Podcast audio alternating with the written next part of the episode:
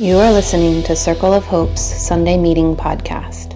This talk was given at 5720 Ridge Avenue. For more information, check out circleofhope.net or join us in person on Sunday evenings at 5 p.m.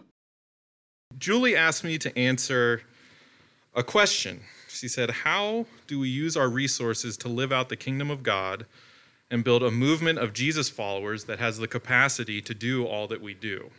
So that's kind of a big question, because you guys do a lot.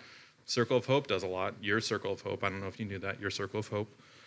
And so I broke it down into kind of three more basic questions that I hope this will somehow answer. What is the kingdom of God?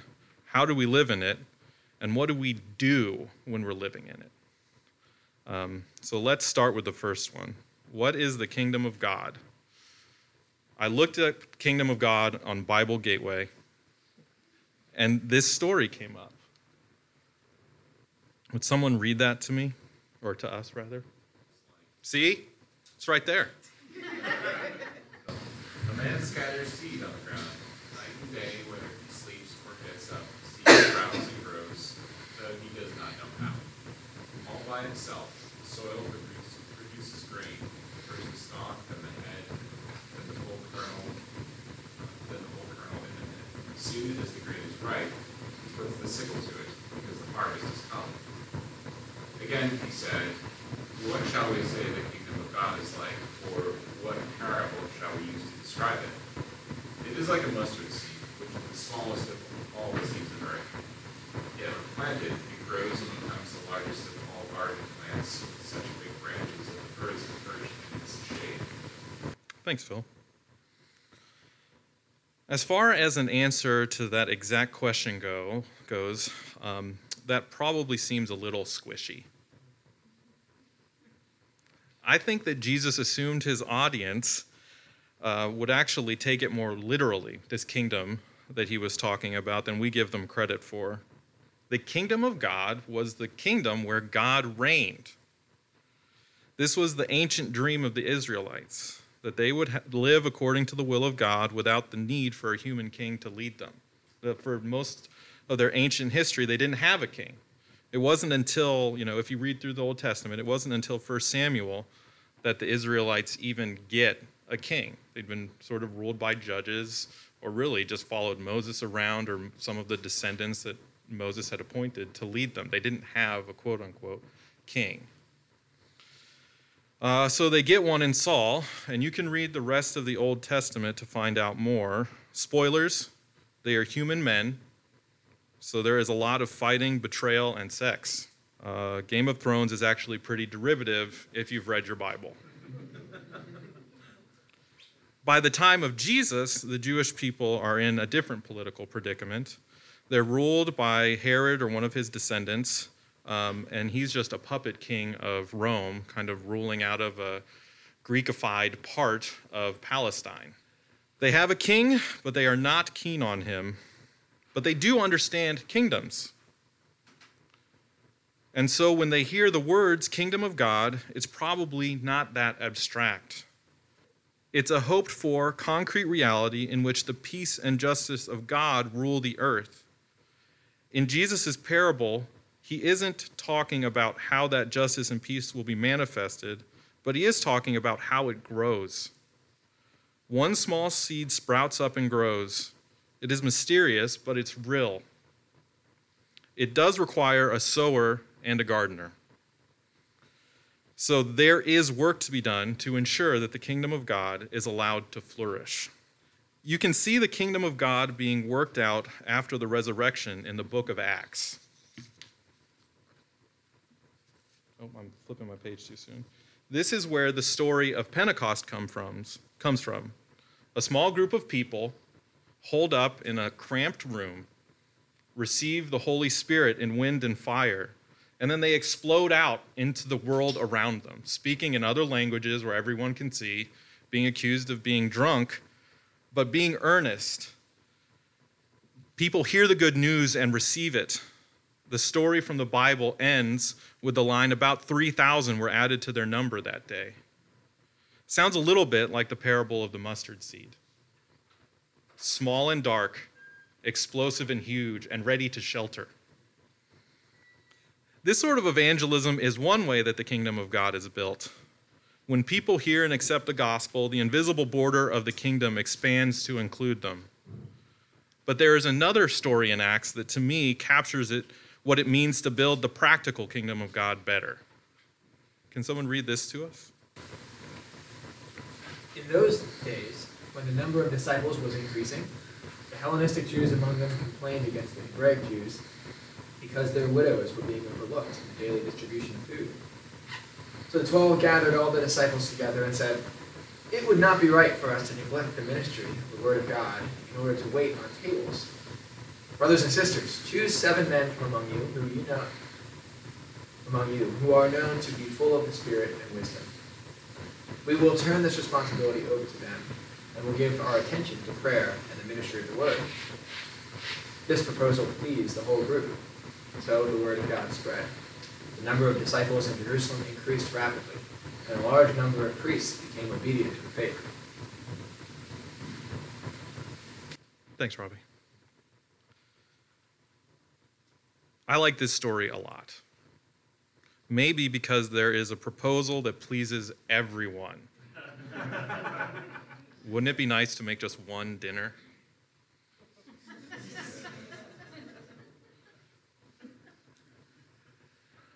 The problem described in the story here, the story of the Greek widows and the Hebraic, sort of bumping heads on racial lines, is anticipated in the story of Pentecost. There were people from all over the world that heard the disciples declaring the good news of Jesus' resurrection. But what did it mean to live according to this good news? How would these people actually live according to that gospel? Could they actually share their lives? It could look a little bit like the disciples don't want to deal with the problem that these people are having. They want to concern themselves with the ministry of the word, and that's a good thing. But I think that there's something more happening. They're trying to build something that lasts. They're not interested in just solving the problem for the widows. They're interested in caring for the widows as whole people and in sustaining the kingdom that cares for those widows as whole people. And so they come up with a solution that doesn't involve triangulating through the disciples to solve all the problems. They actually get the people together and say, okay, we have a problem. And I think that you are all capable of solving it. Julie doesn't have to solve all of our problems. We have an Excites team to help us with that. Julie does solve most of our problems, so. This solution requires that people relate to one another directly. They establish a way for people to meet each other's needs. Rather than establishing a law, they establish this new boundaryless society that actually cares about the people that are involved in it. It's pretty remarkable. I think about this story often. I read it once a week as I'm reporting on what the Capacity Corps has worked on. It's actually in the Advancing. So if you want to know why the Capacity Corps exists, your church is literally organized around the Book of Acts.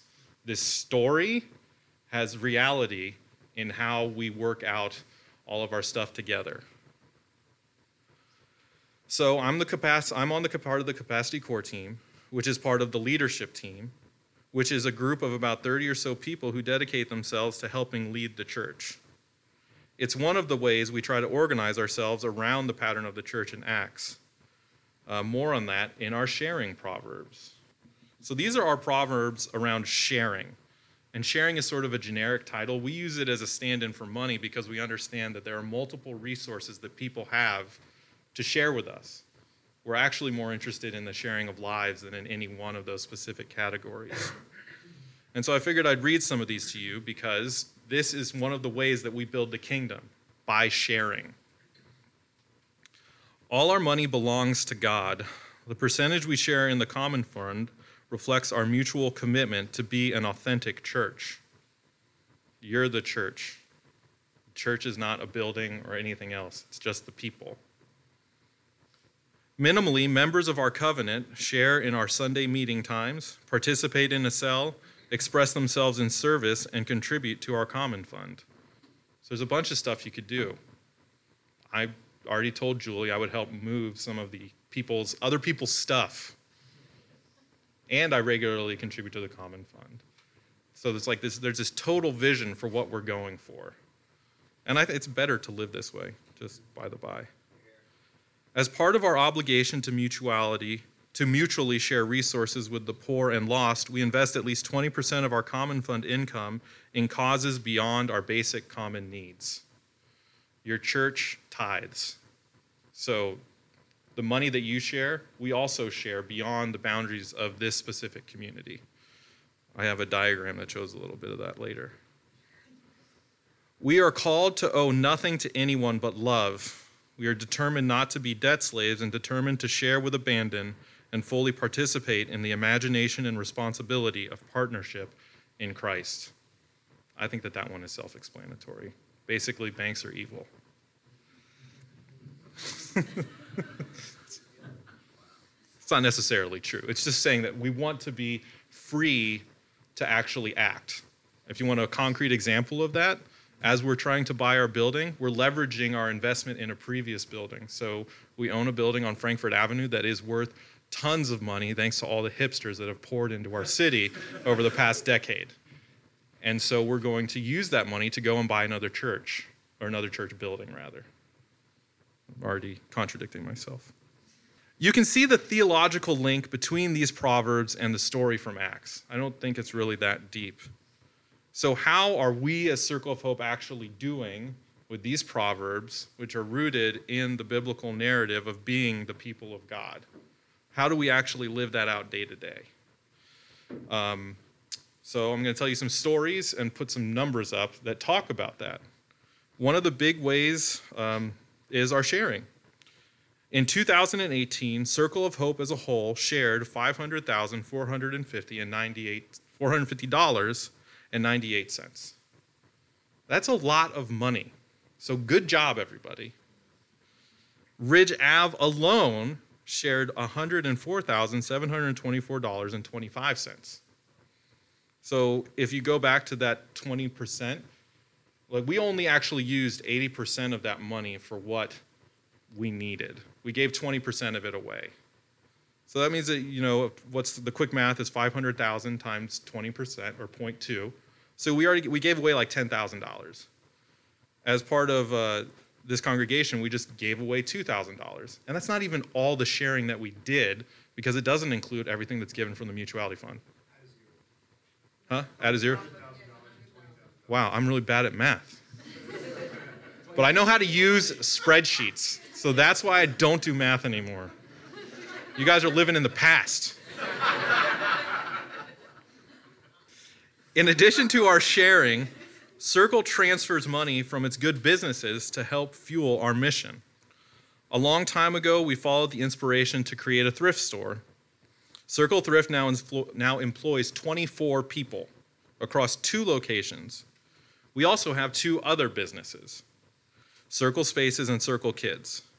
Did you know that you own 3 businesses as a church? These businesses help subsidize our expansive vision for our church. They also help us realize the example of the church in Acts. Our businesses help meet the practical needs of the communities we are a part of and give us flexibility to meet more new people. Providing employment to people who would otherwise not have a job is pretty practical. Taking care of people's kids, eminently practical. Providing a venue for Turn Up to Bail Out or a high school photography show makes doing these things easier. The kingdom of God expands when we serve others in the name of Jesus, no matter how we serve them. I have a practical example. Not long ago, I participated in a cleanup along Germantown Avenue. A guy stopped on his way home from Save-A-Lot with his daughter and asked how he could get connected with the work that we were doing. I told him I was part of Circle of Hope and that the cleanup had been organized by a CDC that existed just 2 blocks up Germantown. He said, "Oh, I know all about Circle of Hope. You all have those thrift stores, right?"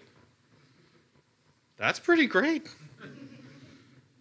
I mean, so these businesses give us a public face, and we created them to serve Jesus. and they do good work. All right. So this is kind of, at this point, I wanted to show you how money flows in our system. This is a really basic picture. If you were at the budget meeting at the turn of the year, you've seen it before. Rebecca's familiar. This picture is a helpful way to see just how money flows in and out of our system. It's a pretty basic picture, but we're actually a pretty simple organization. Julie, it's not hot. I'm just nervous. It is also hot. We sustain ourselves primarily through sharing. Of that sharing, we give a substantial amount away.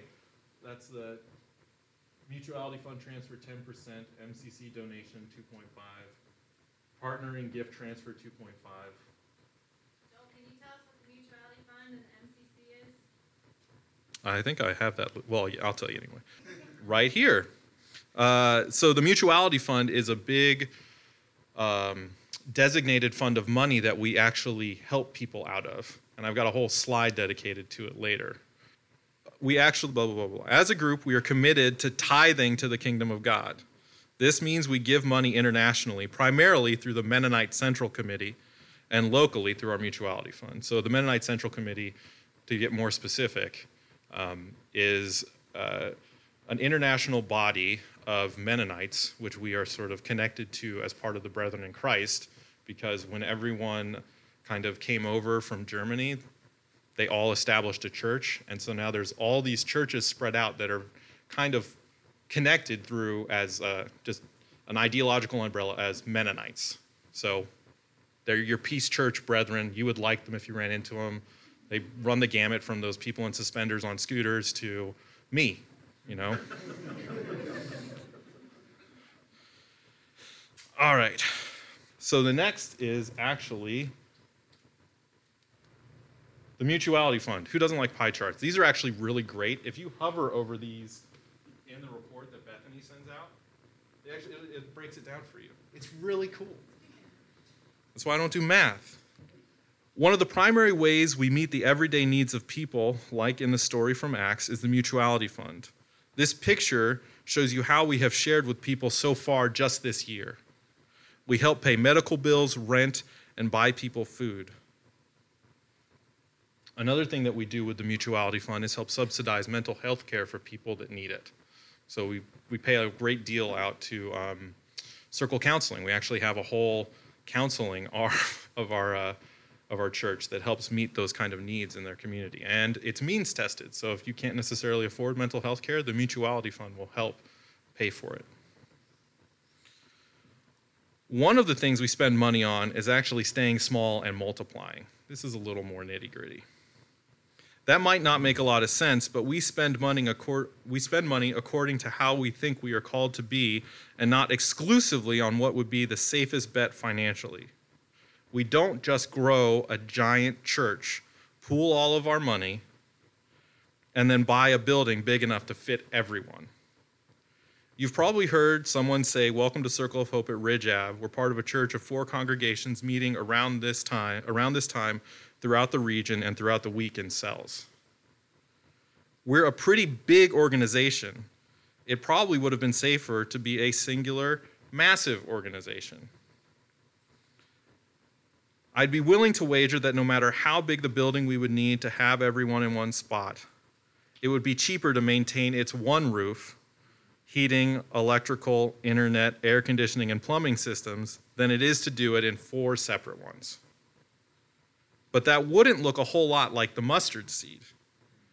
It might seem contradictory since the parable talks about how big the mustard plant is to emphasize the smallness of the seed. But the seed is how the sheltering plant gets started. And even though it's nice to have a mustard plant in your garden, the mustard bush doesn't care about your garden. If it can be said to care about anything, it clearly cares about making more mustard seeds and more mustard plants. That's a little bit more like the kingdom of God. All right. So I'm going to ask the question again, how we use our resources to live out the kingdom of God and build a movement of Jesus followers that has the capacity to do all that we do. We remain person to person. We are focused on being sowers of the word. Just like the Holy Spirit did at Pentecost, our primary resource for evangelism is our own lives and how we are integrated into the kingdom of God, not a program. We care for each other practically. You might not think you have much of a story to tell about your faith, but you do, because you're connected to a community that is fighting the opioid crisis, employing people, sharing its resources, and being present in its local communities. You're a part of that. If this is your first time at the meeting, welcome to the team. We lead as a team. Circle goes out of its way to include people in decision-making. You've probably been invited to a stakeholders meeting by Julie. You might have wondered if you even were a stakeholder or what that might mean. That's mostly up to you. If you want to do something, chances are there will be an opportunity for you to do it in Circle of Hope. Thanks for listening to Circle of Hope's Sunday Meeting Podcast. If you want to talk about it or get connected to a cell, you can find one under our Connect drop-down at circleofhope.net.